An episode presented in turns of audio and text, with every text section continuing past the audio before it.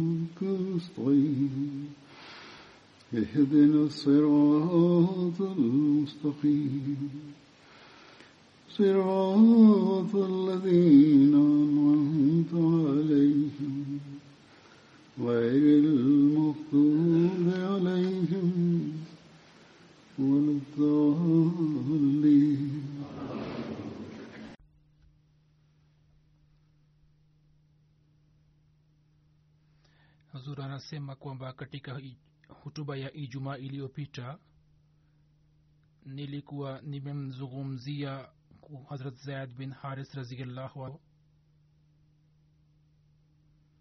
na niliwahi kusema kwamba hazrat zainab binti jahash raziallahu anha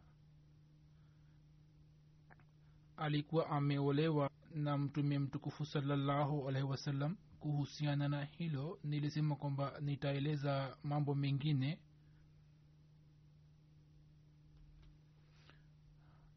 Hadrat zainab binti jahash raziallahu anhu alipoolewa wakati ule alikuwa na umri wa miaka thelathini na tano na kutokana na desturi na utamaduni wa waarabu kwamba umri huu ulikuwa mkubwa zainab raziallahu anha alikuwa mcha mungu na mwema na pia alikuwa mwenye kuwahurumia wengine. Hivyo pamoja na hayo kwamba mtume mtu salallahu alehi wasallam yani kutoka wake wote wa mtume mtukufu salallahu alehi wasallam zainab alikuwa alikuwa na uwezo mzuri kama harat raziallahu anha. Na pamoja na hayo harat aisha raziallahu anha alikuwa anaamini sana na alikuwa anakubali uchamungu wake na alikuwa anasema mara kwa mara kwamba sijawahi kumwona mtu mwema zaidi au mwanamke mwema zaidi kuliko hazainab raziallahu anhu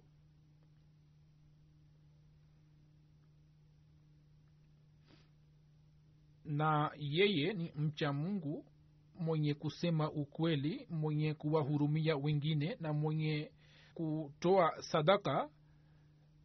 Na pia alikuwa anasema kwamba huyu alikuwa katika mstari wa mbele katika mambo ya kujitolea.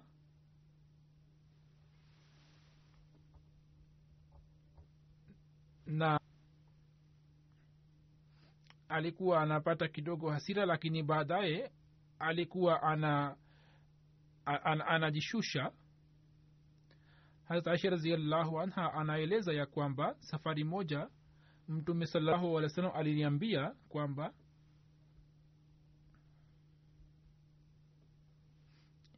yani miongoni mwenu yule ambaye ana mikono mirefu yeye atanilki hata raziallahu anha anasema kwamba sisi tulichokielewa ni kwamba labda ina maana ya kuwa na mikono mirefu yani kizwahiri lakini pale hapo baada ya kifo cha mtume mtukufu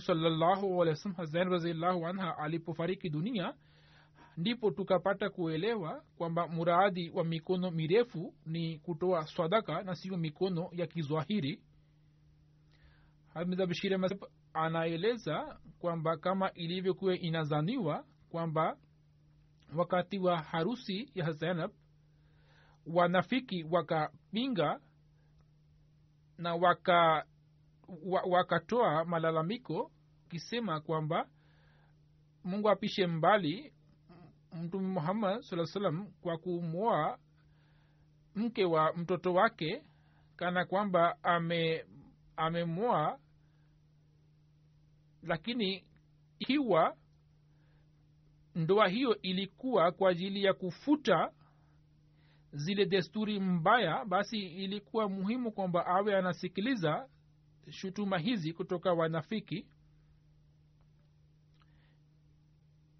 Pia kuna riwaya ambayo haina miguu imeelezwa kuhusu bi zainab raziallahu anha ambayo haina msingi wowote lakini kwa kuwa imeelezwa katika vitabu mbalimbali mbali, lakini baadhi ya wanazuoni wamekwisha itoa kutoka vitabu vyao. Riwaya yenyewe ndiyo hii kwamba wakati ambapo mtume salallahu alehi wa sallam akamwozesha bi zainab na alzad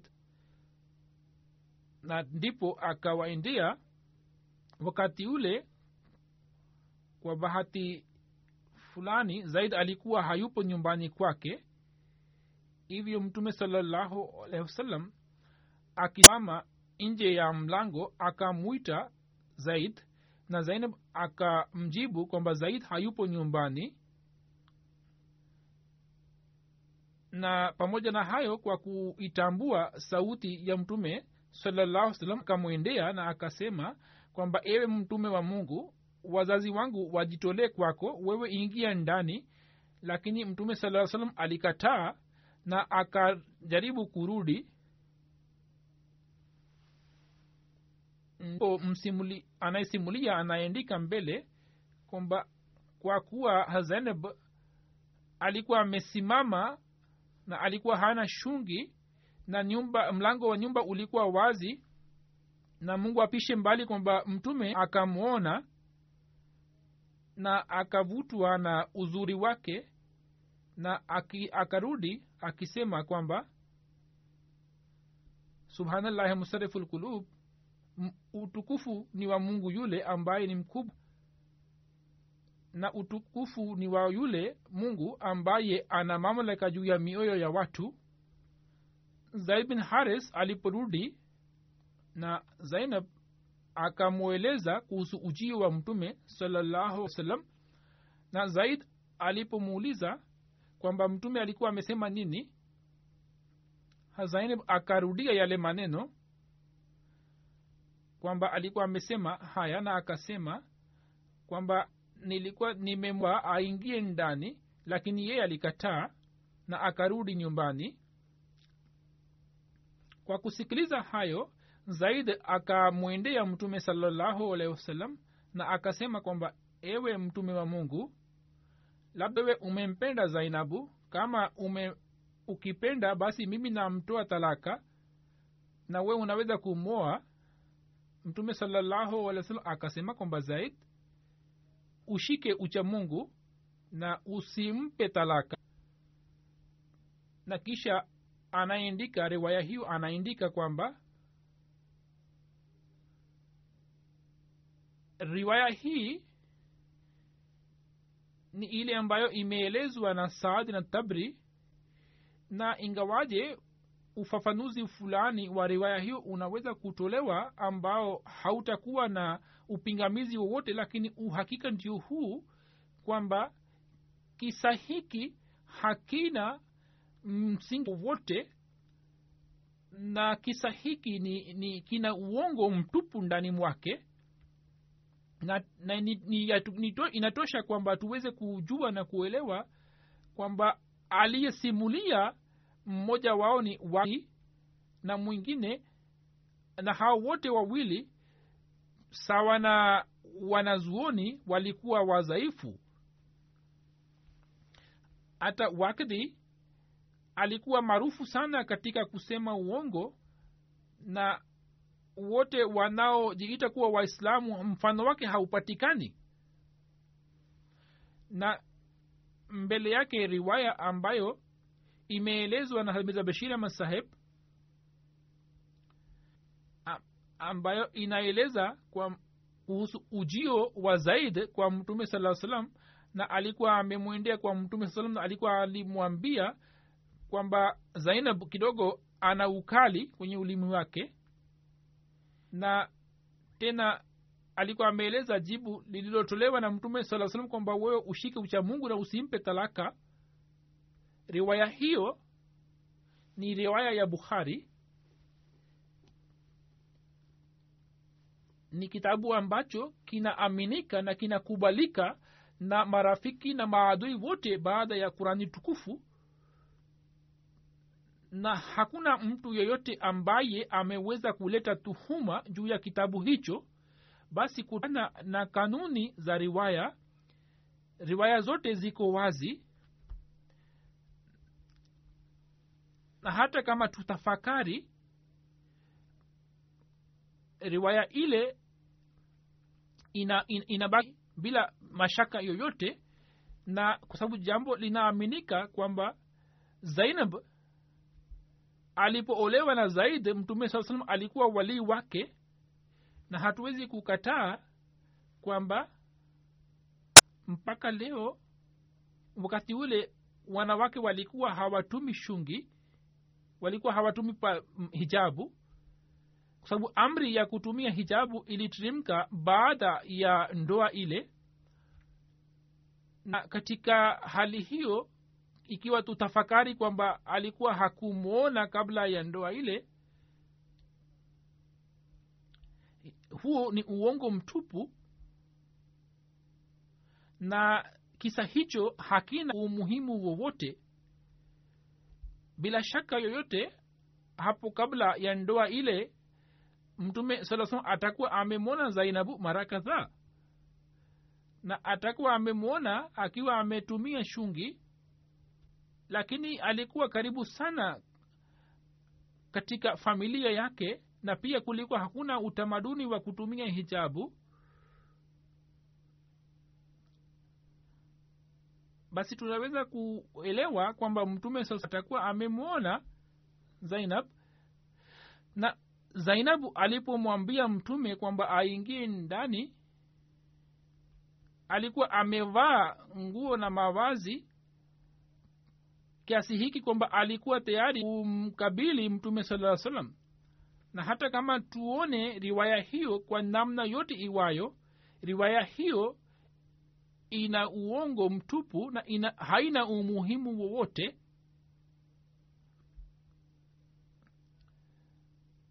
Na pia tunatakiwa tuzingatie maisha matakatifu ya mtume wetu mtukufu salallahu alehi wasallam na tabia yake tukufu tuweke mbele yetu basi wakati huo riwaya hiyo inabaki bila mizani yoyote. Na ndiyo maana kwamba wanazuoni wengi wameichukulia riwaya hiyo ikiwa na uongo tu.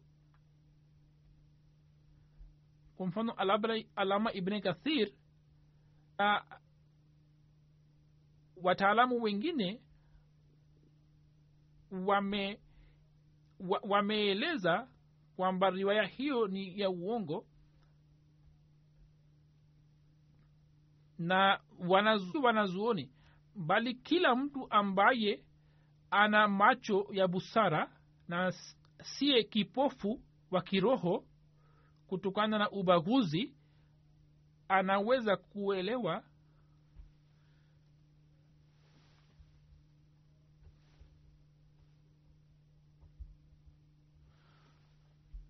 atakuwa anapendekeza kwamba riwaya ya mirza bashir ahmad saheb ina ukweli mkubwa ndani yake kwa sababu wale watu walikuwa wanakusanya riwaya mbalimbali mbali, na walikuwa hawafanyi uchunguzi ndipo baadaye watu waliokuja baadaye ambao na ubaguzi kuhusu uislamu basi wakaingiza kisa hicho pia tunatakiwa tukumbuke mirza bashir ame, ameandika kwamba zama ile ilikuwa na zama ambapo wanafiki walikuwa na nguvu na abdullah bin ubai bin sulul alikuwa kiongozi wao. Na kulikuwa na mipango mikubwa na mibaya ilikuwa inapangwa chini ya uongozi wake na ilikuwa njia yao na utamaduni wao kwamba wawe wanazusha mambo ya uzushi na walikuwa wanaendelea kuichafua islam wakiingiza mambo mbalimbali ndani yake. Walikuwa wanaendelea na mipango yao na njama zao ndiyo maana ndani ya kurani tukufu pale ambapo imeelezwa habari ya ndoa hiyo pia wanafiki wa madina pia wameelezwa na mwenyezi mungu anaeleza lain lam yantahi lmunafikuna waladhina fi qulubihim marazun waladhina fi qulubihim marazun lanubriyannaka summa la yujawirunaka fiha illa qalila. Yaani ikiwa wanafiki na wale ambao wana ugonjwa moyoni mwao na ni wenye kusambaza uzushi katika madina wasipojizuia basi tutakuruhusu uwe unapigana nao ndipo watu hao hawataweza kukaa madina. Katika aya hiyo kuna ishara kwamba kisa hicho kilikuwa ni cha uongo na kama ilivyoelezwa hapo mbele kwamba harat aisha raziallahu anha pia walikuwa wamemletea wame, wame tuhuma na abdullah bin ubai na watu wake wabaya wakasambaza wakajaribu kusambaza kisa kile na baadhi ya waislamu ambao walikuwa tabia na tabia dhaifu waka nao wakaingia katika hila yao. Ilmuradi zama ile ilikuwa na nguvu fulani kwa wanafiki na walikuwa na njia moja ambayo walikuwa wanaitumia kwamba waweze kusambaza uzushi na habari mbalimbali mbali, ili waweze kum, kumuuzi mtume saa salam na waislamu wengine na walikuwa wanasambaza habari zile kwa werevu fulani kwamba mtume saa salam na baadhi ya masahaba zake waliwapati nafasi ya kukata habari zile au kukataa habari zile. Na ndani kwa ndani sumu ya habari zile ilikuwa inaenea na baadhi ya waislamu ambao walikuwa hawana tabia ya kufanya uchunguzi basi wakielewa kwamba labda zile ni za kweli walikuwa wanaanza kuendika au kueleza mbele. Kama ilivyoelezwa hapo kabla kwamba katika hadisi sahihi vitu hivi havipatikani kabisa. Na pia wanazuoni hawakukubali. Har zainab binte jahash anha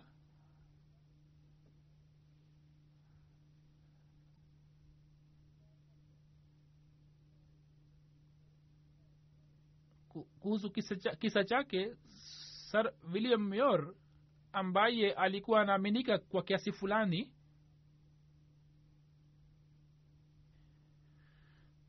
Alikuwa ametoa tuhuma. Alikuwa anapinga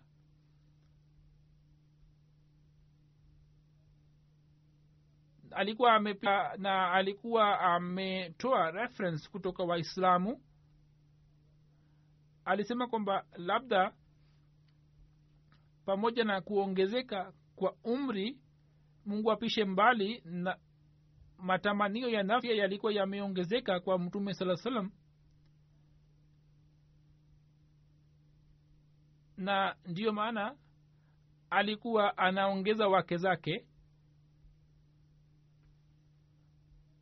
sababu hawa wanasema kwa mungu apishe mbali mtume salaa salam alikuwa ameoa wake wengi kwa lengo la kutimiza matamanio ya nafsi yake. Hamiza bashir ahmad saheb ameandika kwamba mimi nikiwa mwanahistoria bila kujiingiza katika mja wa kidini alisema kwamba matukio hayo yanapoelezwa kwa njia isiyofaa basi siwezi kukaa kima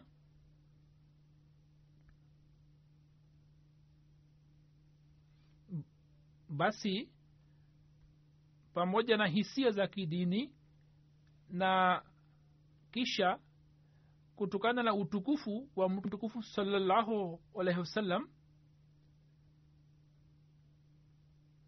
muislamu mumini anaweza kutoa nafsi yake lakini vitu hivi ambavyo vina historia na vina, vina uhakika ndani mwake vinaeleza wazi na habisabishirasema ame anaandika kwamba kwa hakika huu ni ukweli kwamba mtume saa salam alikuwa ameoa wake wengi na jambo hili linaaminika katika historia kwamba mkimwacha bi khadija anha ndoa zake zingine zilikuwa katika utume wake na alisema kwamba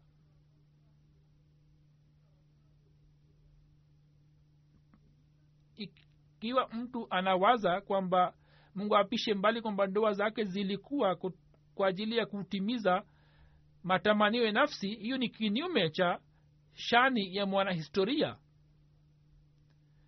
Myor alikuwa anaelewa vizuri kwamba mtume salallah salam alikuwa amemua mama moja akiwa na umri wa miaka ishirina mitano na wakati mama huyo alikuwa na miaka arobaini ndipo mpaka miaka hamsini akaendelea kutimiza ndoa yake.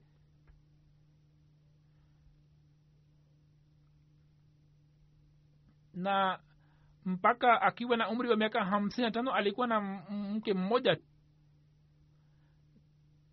Naye alikuwa mjane na alikuwa mama mkubwa na katika muda huu wote kulikuwa na zama za ujana wake na ye hakuwaza kuhusu mke mwingine.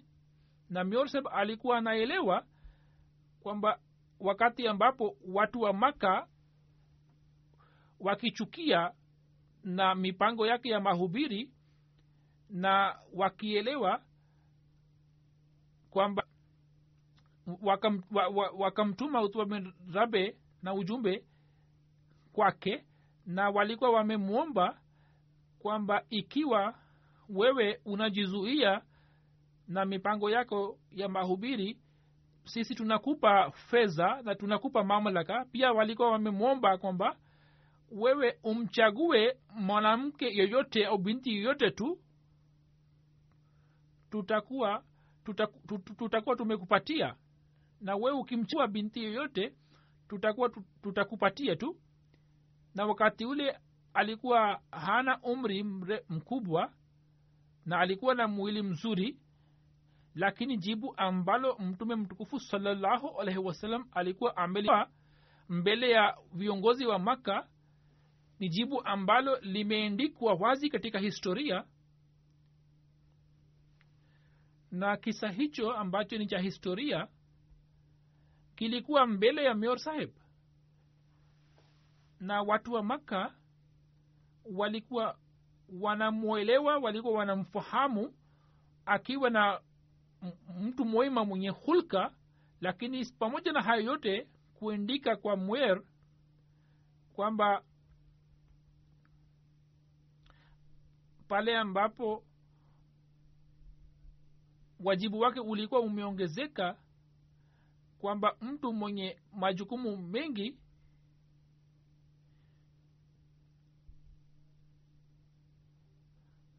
sura kwamba sura kwamba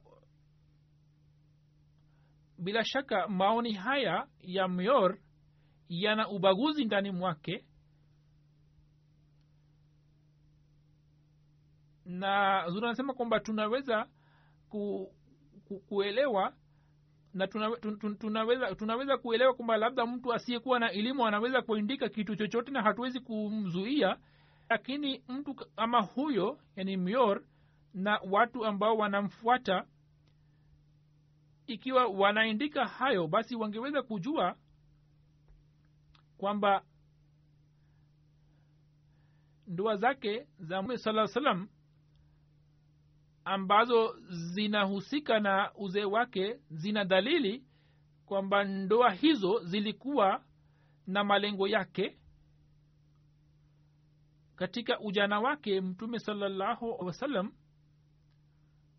alikuwa ameishi katika hali fulani kwamba alipata lakabu ya amin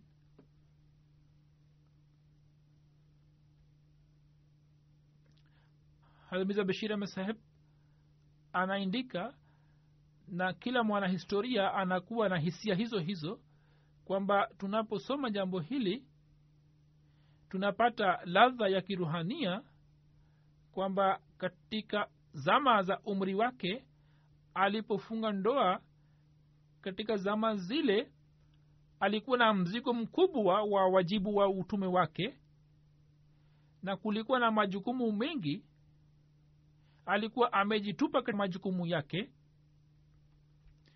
na kila mtu mwema anaweza kutafakari kwamba manzari haya yalikuwa dalili kwamba ndoa hizo zote alikuwa amezifunga ili aweze kufungua milango ya mahubiri na malezi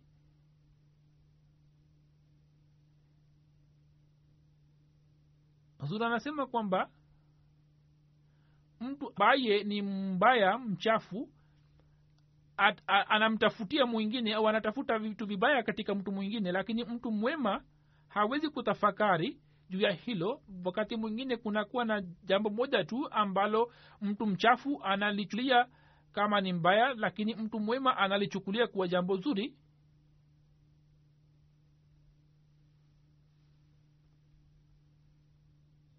katika uislamu pia tuelewe kwamba katika uislamu shabaha ya kufunga ndoa si ya kutimiza matamanio ya nafsi ingawaje ni muhimu ili kizazi kipatikane lakini kuna mm, shabaha zingine zimewekwa katika kufunga ndoa.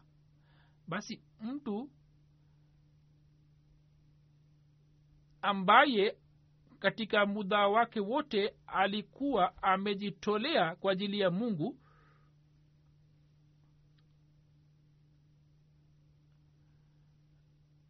Hatuwezi kumzuru mtu wa namna hii bali wale ambao wanasema wanaonyesha uchafu wao ambao wameubeba ndani mwao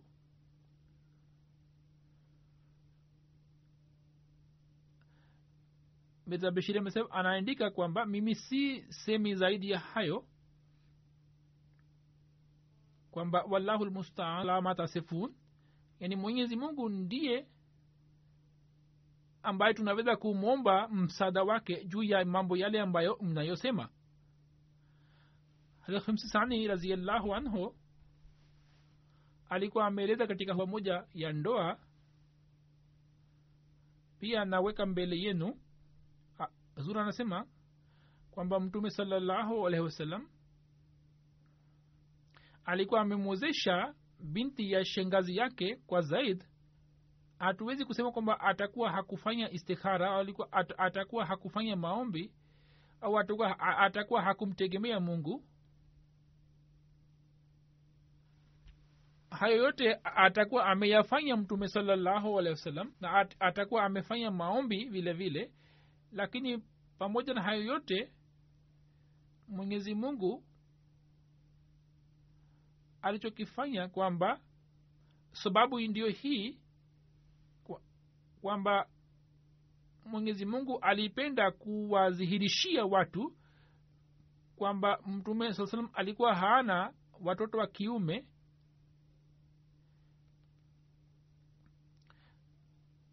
Kwa hiyo wale ambao wana, wanachukua watoto wa kiupanga sawa na kanuni ya nchi alikuwa hana mtoto wa kiume lakini kutokana na utamaduni ule alikuwa na watoto kamili alikuwa zaid na alikuwa anajulikana kwa jina la ibni muhammad.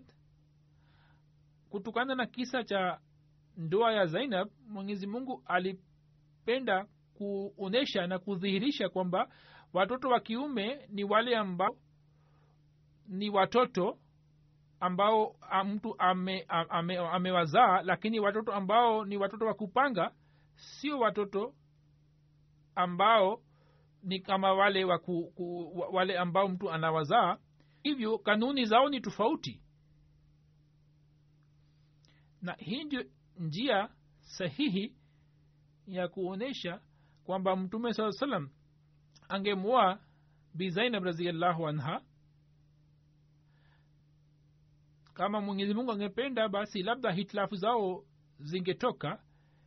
Lakini pamoja na hayo mtume sasa alikuwa amefanya istikhara alikuwa amefanya maombi alikuwa amemtegemea mungu alikuwa amejaribu lakini kutokana na hikma ya mungu ilikuwa hii kwamba zaid ampe talaka mke wake na mtume, na yeye aolewe na mtume saa salam ili ithibitike kwamba kutokana na kanuni ya nchi watoto ambao ni wakuga hawawezi kuwa watoto ambao mtu anawazaa na hii ndiyo ilikuwa hikima katika harusi ile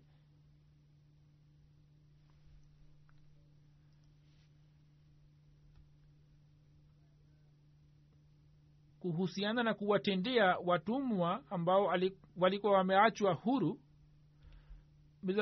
ame anaandika kwamba ilikuwa desturi ya mtume salallahu alehi wasallam kwamba mawazo ya watu yarekebishwe kuhusu watumwa na ndiyo maana alikuwa anawatendea kwa huruma zaidi.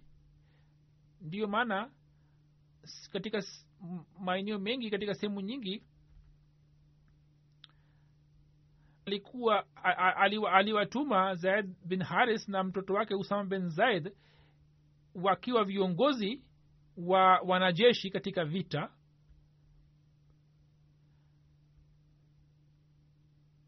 Na watu walianza kupinga tena juu ya hilo na mtume akasema kwamba nini mmeleta upinzani kwamba kwa nini nimemteua usama bin zaid lakini mimi nasema kwa kuapa kwa mungu kwamba zaid alikuwa mwenye mwenye haki ya kuongoza na alikuwa miongoni mwa wapendwa wangu. Vile vile hata mwanaye pia ni miongoni mwa wapendwa wangu. Kutokana na usemi huu wa mtume mtukufu salallahu alaihi wasallam kwamba uislamu ulikuwa unaeleza usawa na wakaelewa kwamba katika uislamu ikiwa mtu ni mtumwa au ni mtoto wa mtumwa basi hawezi kupata vizuizi katika kupata maendeleo kwa sababu kiwango halisi ni cha, cha, cha kupata maendeleo ni ucha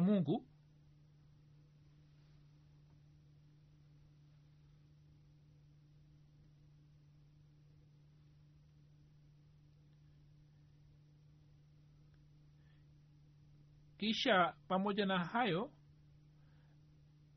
alikuwa amemwozesha mbinti wa shangazi yake kwa zaid na pia sahaba ambaye jina lake limetajwa katika kurani tukufu ni huyu zaid bin harsa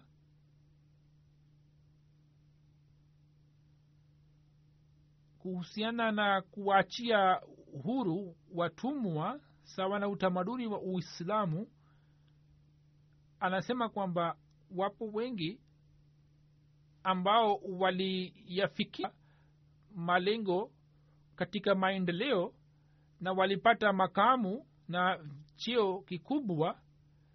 Miongoni mwa masahaba zaid bin harsa alikuwa mtumwa aliyeachwa huru lakini akapata uwezo kwamba mtume mtukufu salallahu salam akamteua kuwa kiongozi wa wanajeshi katika vita nyingi na masahaba wakubwa wakubwa kama vile khalid bin walid walikuwa chini yake. Hazaid raziallahu anhu alishiriki katika ghazwa ya badar katika vita vya uhud na khandak na khaibar pamoja na mtume salllahu alaihi wasallam.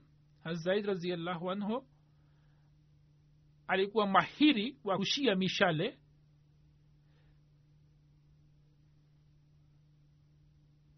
pale ambapo mtume mtukufu salallahu alehi wasallam katika vita vya meresi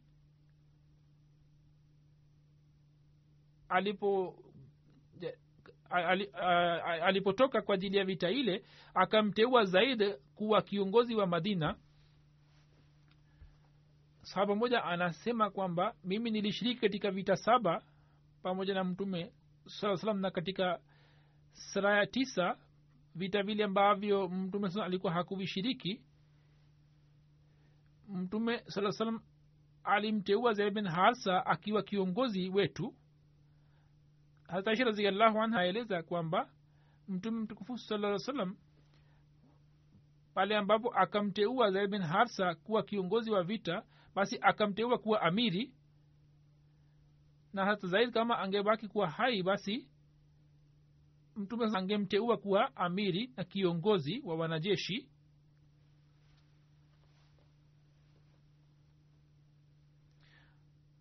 Hazimiza bishiri saheb anaandika katika kitabu cha sir khatam nabiin kwamba ghazwa safan ambayo ni ghazwa badr ula ambayo ilipiganwa katika mwaka wa pili wa hijiria anaandika kwamba katika vita vya ushera baada ya vita vya ushera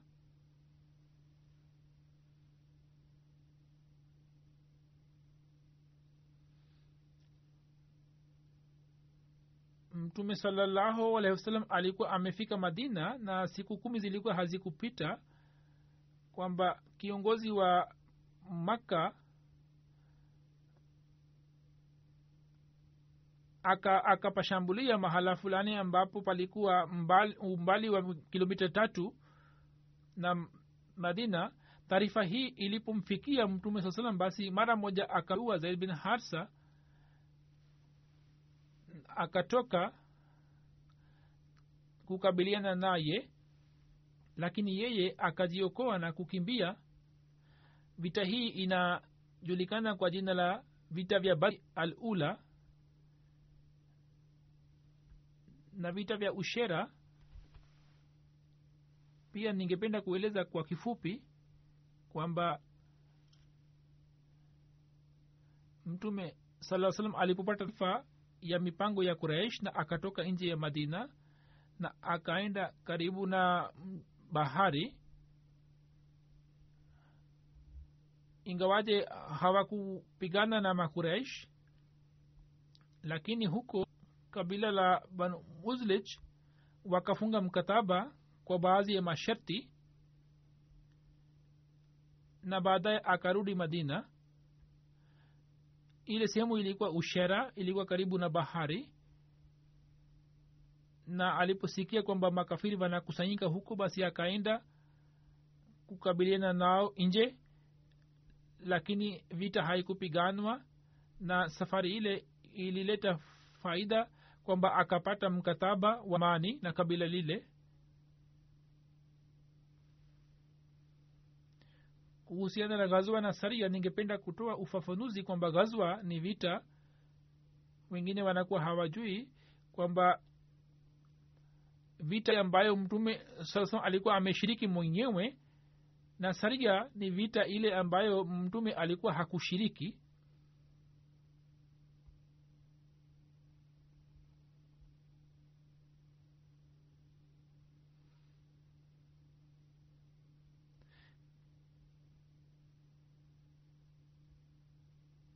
pia katika ghazwa na saria sio lazima mtu ajitokeze na panga yake au ajitokeze kwa ajili ya kupigana vita na panga bali kila safari ambayo walikuwa wameshiriki katika hali ya kivita inajulikana kwa ghazwa au saria.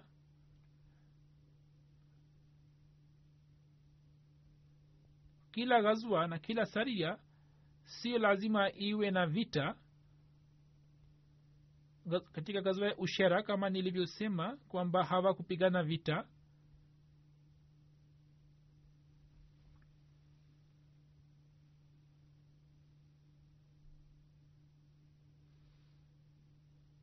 mtume mtukufu salallahu alehi wasallam alipotoka aliporudi kutoka badr wakati ule mtume salallahu alehi wasallam akamwambia zaid arudi madina kwamba awafikishie watu wa madina habari ya ushindi basi yeye akafika kabla ya mtume saa salam na akawaambia habari hii ya ushindi.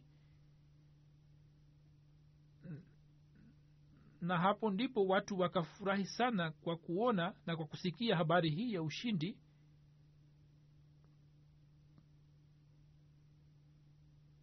Na habari hiyo njema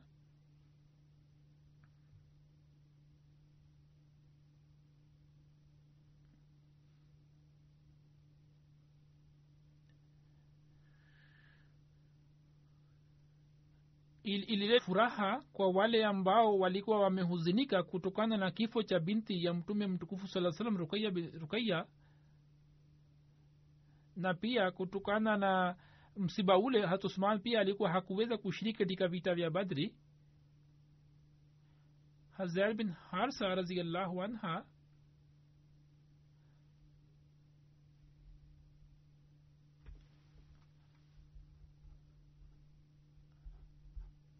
alienda kushiriki katika saria iliyopiganwa katika maeneo ya karda.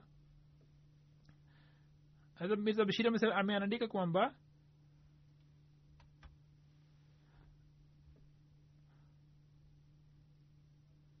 waislamu walazimika kutoka nje na wakati ule makuresh walikuwa wanarudi kwa sababu siria na wakaacha kutumia njia ile kwa sababu makabila ya maeneo yale yalikuwa kwenye mkataba na waislamu. Na walikuwa wanaelewa kwamba labda njia ile itawaletea shida na itawaletea hatari. Basi wakia njia ile wakatumia njia nyingine ya najdi ambayo ilikuwa inaendea iraq.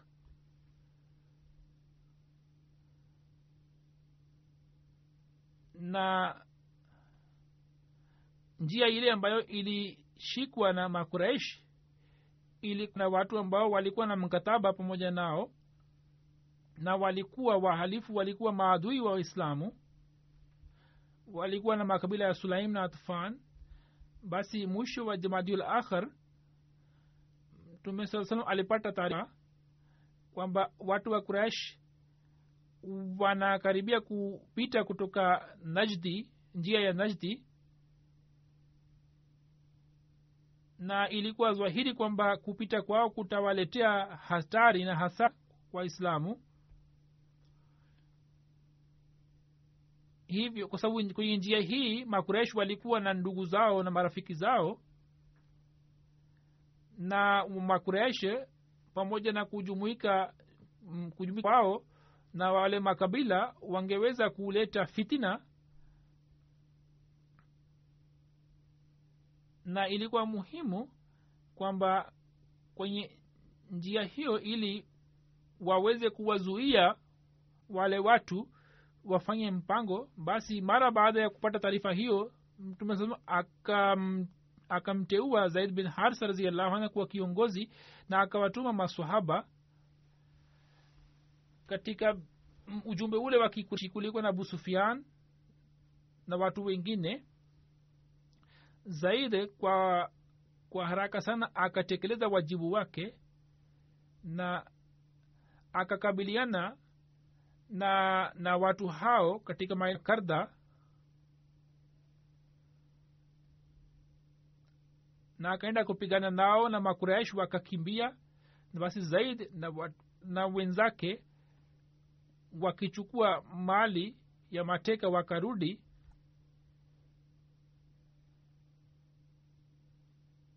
kulikuwa na bwana mmoja anaitwa farat ambaye alitekwa nyara na waislamu.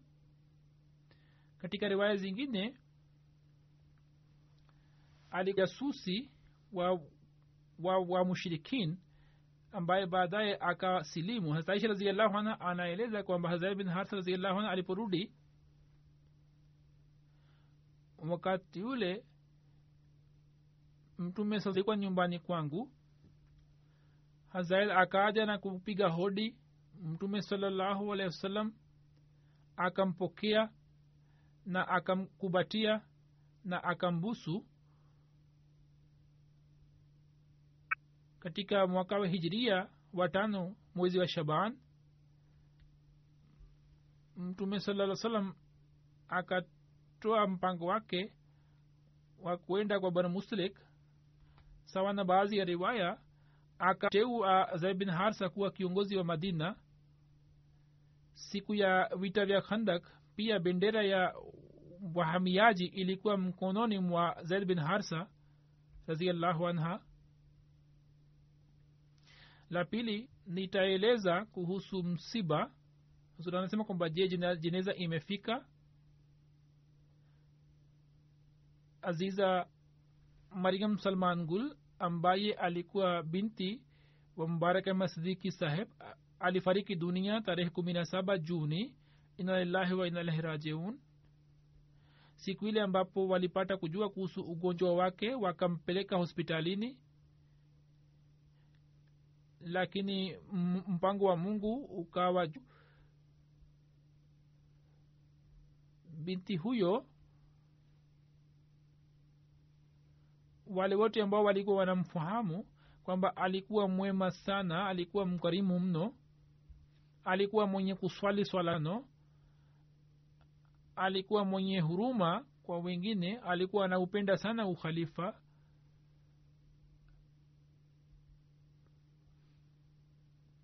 Na mare, marehemu pamoja wazazi wake na mume wake pia amewaacha mabinti wawili nyuma mmoja ana miaka mitano na mwingine ana mwaka mmoja na nusu.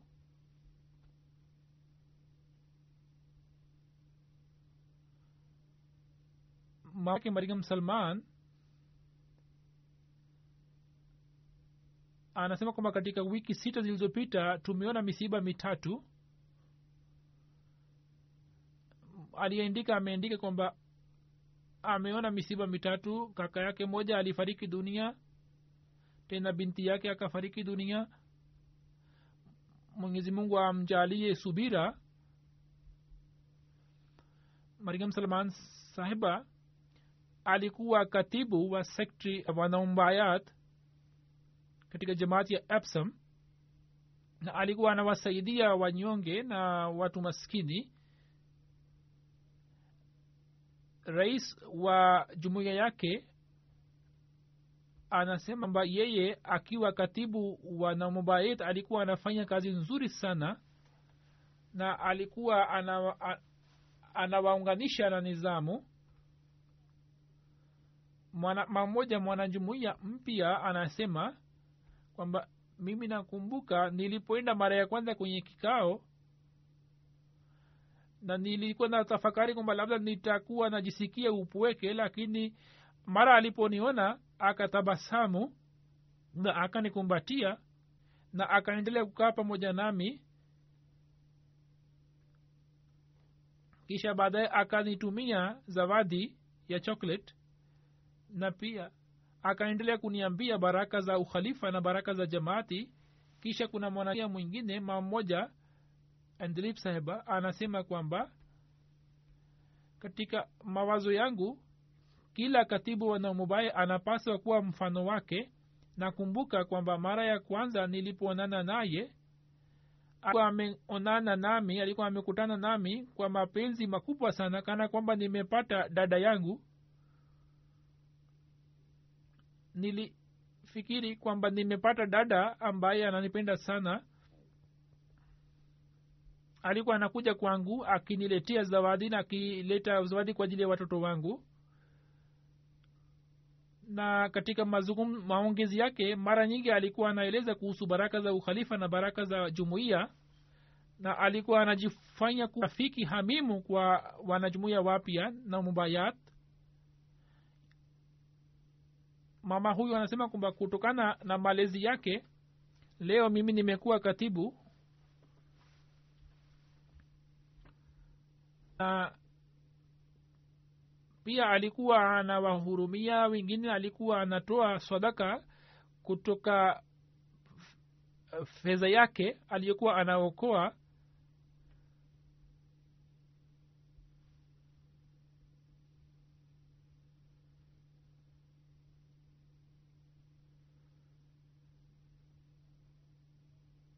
Baba yake mariam bwana mubarak sidiki anaandika kwamba alikuwa anasikiliza hutuba kwa umakini siku mbili kabla ya kifo chake kulikuwa na majlisi shura nilimwambia kwamba mimi nachukua ruksa kutoka shura kwamba nisishiriki naye akasema kwamba usifanye usiwe na wasiwasi na usiache mm, programu ya jamaati kwa ajili yangu na wewe ushiriki katika programu ile kwa sababu sisi tumefanya ahadi kwamba tutaitangulia dini juu ya dunia. Alikuwa anaandika mashairi katika lugha ya kiingereza. Na muhtasari wa shairi yake moja ni ndio huu kwamba mtakapoanza kufanya mema basi apata shida mbalimbali mbali njiani. Basi msijali zile shida na muendelee kufanya kazi yenu ya mema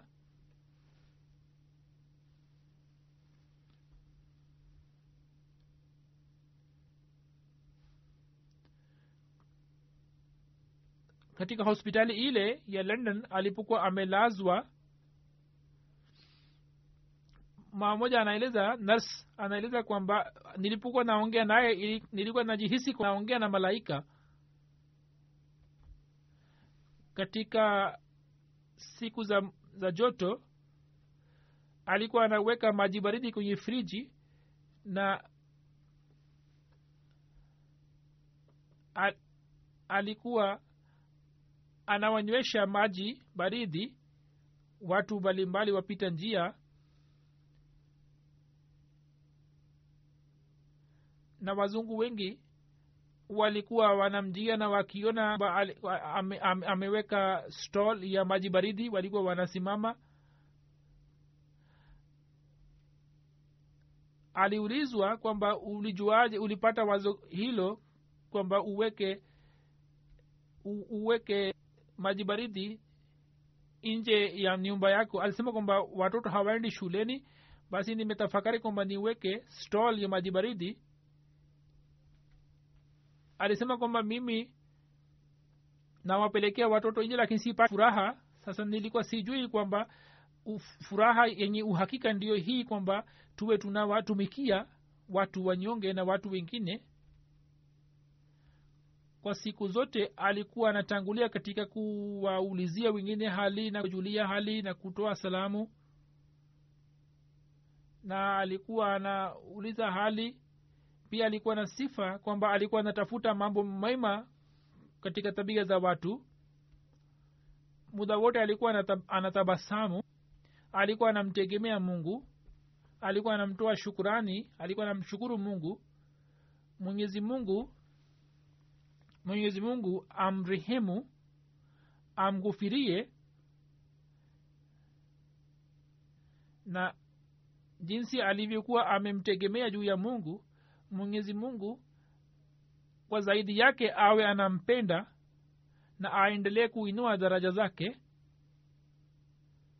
na mabinti zake awake chini ya ulinzi wake na maumbu yote ambayo alikuwa ameyafanya kwa ajili ya mabinti zake mwenyezi mungu ayapokee awajalie wazazi wake wawe na subira wamrizie na wawe razi juu ya ya mwenyezi mungu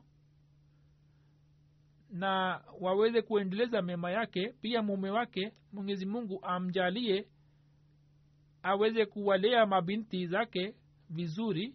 Mwenyezi mungu aendelee kuinua daraja zake baada ya swala ya ijumaa nitasalisha sala yake ya jeneza. Watu washiriki kwenye jeneza. Nitatoka nje na nitasalisha sala ya jeneza.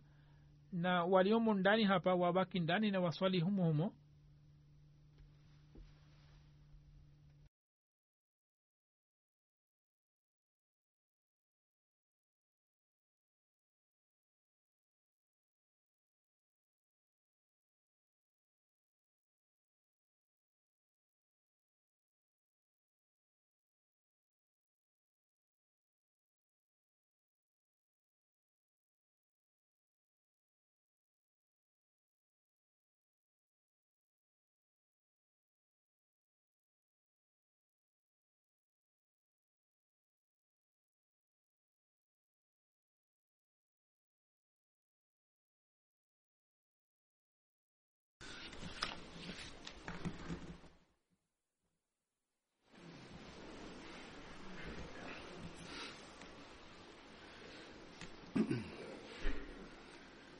الحمد لله الحمد لله نحمده ونستعينه ونستغفره ونؤمن به ونتوكل عليه. ونعوذ بالله من شرور أنفسنا ومن سيئات أعمالنا. من يهده الله فلا مضل له ومن يضلل فلا هادي له. ونشهد أن لا إله إلا الله ونشهد أن محمدا عبده ورسوله. عباد الله رحمكم الله. إن الله يأمر بالعدل واللسان وإيتاء ذي القربى وينهى عن الفحشاء والمنكر والبغي يعظكم لعلكم تذكرون اذكروا الله يذكركم وادعوه يستجب لكم ولذكر الله أكبر